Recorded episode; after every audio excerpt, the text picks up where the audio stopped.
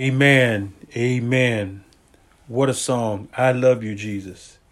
And and I just want to tell you, I love you more than anything. That is it. That is a statement. And truly that is where we need to to get ourselves to where we love him more than anything. Amen. God bless you, saints. I'm I'm glad you have uh, joined in with us on this evening. Uh, we'll get right into the word. Uh, last Thursday, we talked about knowing the purpose of God. And Sunday, we talked about being a light. We want to look at this evening about having the mind of Christ. We know we are a light of the world, and the only way to be that light and be effective is to know God and be in God's purpose. In order to do so, we must have the mind of Christ. Now, we know being conformed means to be conformed to the image of the Son of God, who is the express image of God, and who is the light of for the world that came from God. We know as long as we live in this body, and as long as we are in this world, by being in Christ, we are not of this world. In Christ, our flesh no longer controls our spirit, but our spirit in Christ now controls our flesh. Romans reminds us not to be conformed to this world, but to be transformed by the renewing of your mind the answer to what we are going through, the solution to our problem, is to have our mind renewed in Christ. Let's look at Romans 12 again with verse 2. And Romans 12 and 2 says, Be not conformed to this world, meaning, let not your behavior be like the world. Has anyone been looking at the news lately? Have you noticed how the world is acting? All you see is violence of killing, stealing, and raping. People have gone from greed of things to greed of power. Everybody is wrong but them. From the neighbor across the street to our neighbor across seas. People today don't know the difference in an insurrection and a resurrection. Listen to this. An insurrection is an open revolt against authority, causing crucifixion or killing and murder. A resurrection is the rising of Jesus Christ after the crucifixion or killing of Christ. When we look at conform again and break it down, con means to study, read, or examine. And form means to shape or become shaped or to develop in the mind. We don't want to be developed in the mind of the world. We want to be developed in the mind of Christ. What we need is what it says in the next part of verse 2 of Romans 12, and that is, Be ye transformed. We know form means to be developed, but transform means to change in nature or condition of how you were or have been developed. It means to be converted. Mm-hmm. This takes place in the mind. It is our mind that needs changing. The mind needs to be converted from thinking and acting like the world or being like anyone else but Christ. The body or your flesh only responds to the thoughts of the mind. The body will not jump until the mind says jump. The body will not just eat food, it gets a suggestion from the mind saying you are hungry. Now it says, Be ye transformed or changed by the renewing of your mind. What is wrong with our mind that it needs changing? Look at Isaiah and tell me if you see this today. Isaiah 1, verse 1 through 7. Isaiah 1, verse 1 through 7. This vision of Isaiah, the son of Amos, which he saw concerning Judah and Jerusalem in the days of Uzziah, Jotham, Ahaz, and Hezekiah, king of Judah. Hear, O heavens, and give ear, O earth, for the Lord has spoken. I have nourished and brought up children, and they have rebelled against me. The ox knoweth his owner, and the ass his master's crib. But Israel doth not know, my people do not consider. Have you ever thought about it? Animals know who is over them and knows where their owner lives. You can take a cat or dog in the woods and they'll find their way back to your home. But man does not know or acknowledge God and refuses to come and worship him. Verse 4 says, Ah, sinful nation, a people laden with iniquity, a seed of evildoers, children that are corrupters. They have forsaken the Lord. They have provoked the Holy One of Israel unto anger. They are gone away backward. This is what the world has come to today. People are loaded with sin. Children and children's children are corrupt and evil. God is forsaken. They are provoking him to anger. God's wrath has been stirred up, and we are being destroyed and, re- and rejecting the knowledge of God and going backwards. Verse 5 says, Why should you be stricken any more? Ye will revolt more and more. The whole head is sick, and the whole heart faint. We are the cause of the insurrections. And not just because, not just against governments, but against God and those he placed in authority. Verse 6 says, From the sole of the foot even unto the head there is no soundness in it, but wounds and bruises and putrefying sores.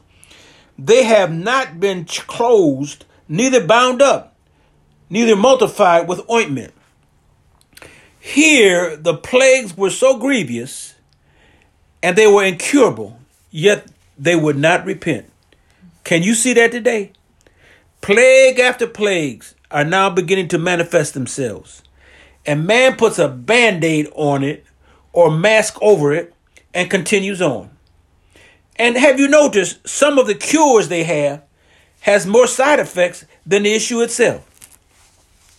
Verse 7 said, your country is desolate. Your cities are burned with fire. Your land strangers devour it in your presence, and it is desolate as overthrown by strangers. Everything that went on in January's incident, Russia and Ukraine today, China, Korea, and the United States, this is just a glimpse of saying the whole head is sick the question that was asked was, What is wrong with our mind that it needs changing? Do you really need to answer that question? Let me quote three things that Paul said to Ephesians. In Ephesians 4:23 he said, "Be renewed in the spirit of your mind." This comes from studying the word. History repeats itself because the world repeats the same sin. Ephesians 5 and 10 said, Prove what is acceptable unto the Lord. Paul told Tim- Timothy to study to show thyself approved unto God. While man is steady trying to erase history of every kind. And verse 17 he said, Be not unwise, but understand what the will of the Lord is. Today we are bombarded with everybody's will but God's. If we don't stay in tune and in touch, we will slip and be deceived by the enemy. Notice in 2 Timothy 1 and 7 it said, For God hath not given us the spirit of f- fear, but of power and of love and of a sound mind. I don't want to focus on the spirit of fear. I don't want to look at power. But remembering all things exist from love, and we want to look at a sound mind, a mind that is free of defects or damage, a mind that is solid, secure, and safe, a mind that is deep and undisturbed, which can only come by love.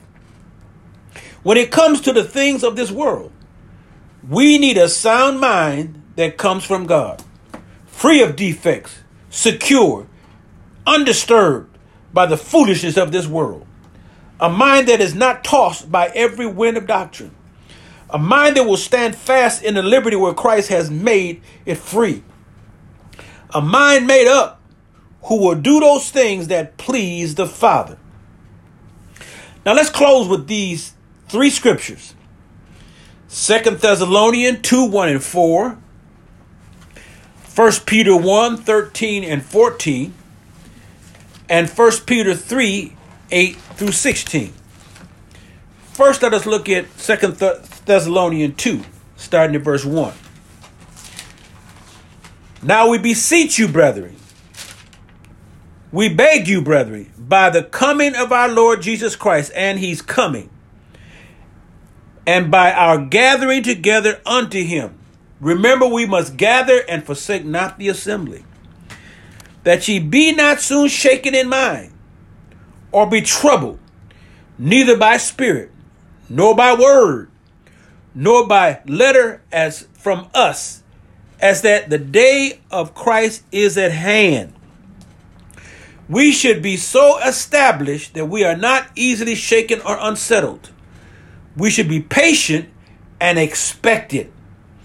Verse 3 says, Let no man deceive you by any means, for that day shall not come except there come a falling away first, and that man of sin be revealed, the son of perdition. We can see and know today there has already been a great falling away from, from not just the Catholic faith, but all faiths. It has been foretold that this would come to pass. Verse 4 says, Who opposes and exalted himself above all that is called God, or that is worshiped, so that he had he as God sitteth in the temple of God, showing himself that he is God. Man resisted Christ is on the rise. He resists him, his doctrine, his office, and those that believe and worship him. And Christians are being getting to become ashamed of God and ashamed to stand for his teaching or what is spoken. 1 Peter 1 13 and 14. Wherefore, gird up the loins of your mind, be sober, and hope to the end for the grace that is to be brought unto you at the revelation of Jesus Christ. Surround the vulnerable parts of the mind with truth. Don't become intoxicated with the foolishness of the world. Hope or expect to the end with the abundant words of life given to you. Verse 14 says, As obedient children, not fashioning yourselves according to the former lust in your ignorance. Walk in the path of God's commandments and not in the path you knew before you knew God. Last, First Peter 3, starting at verse 8. Finally, be all of one mind, having a compassion one of another. Love as brethren. Be pitiful, be courteous.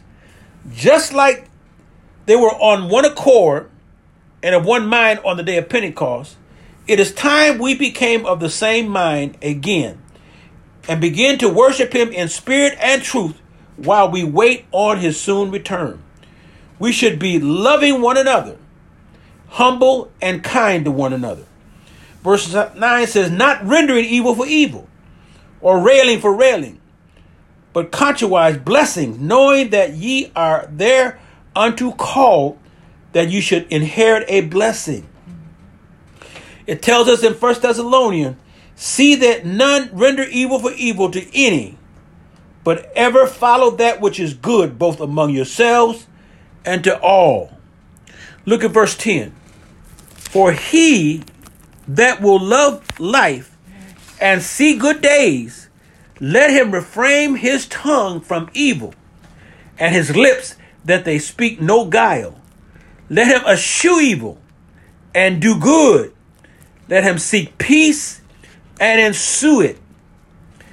What you see being practiced from the top of government down to the neighbor across the street, don't get caught up in their action or arguments.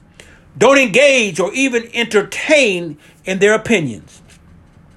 Verse 12 says, For the eyes of the Lord are over the righteous, and his ears are open unto their prayers.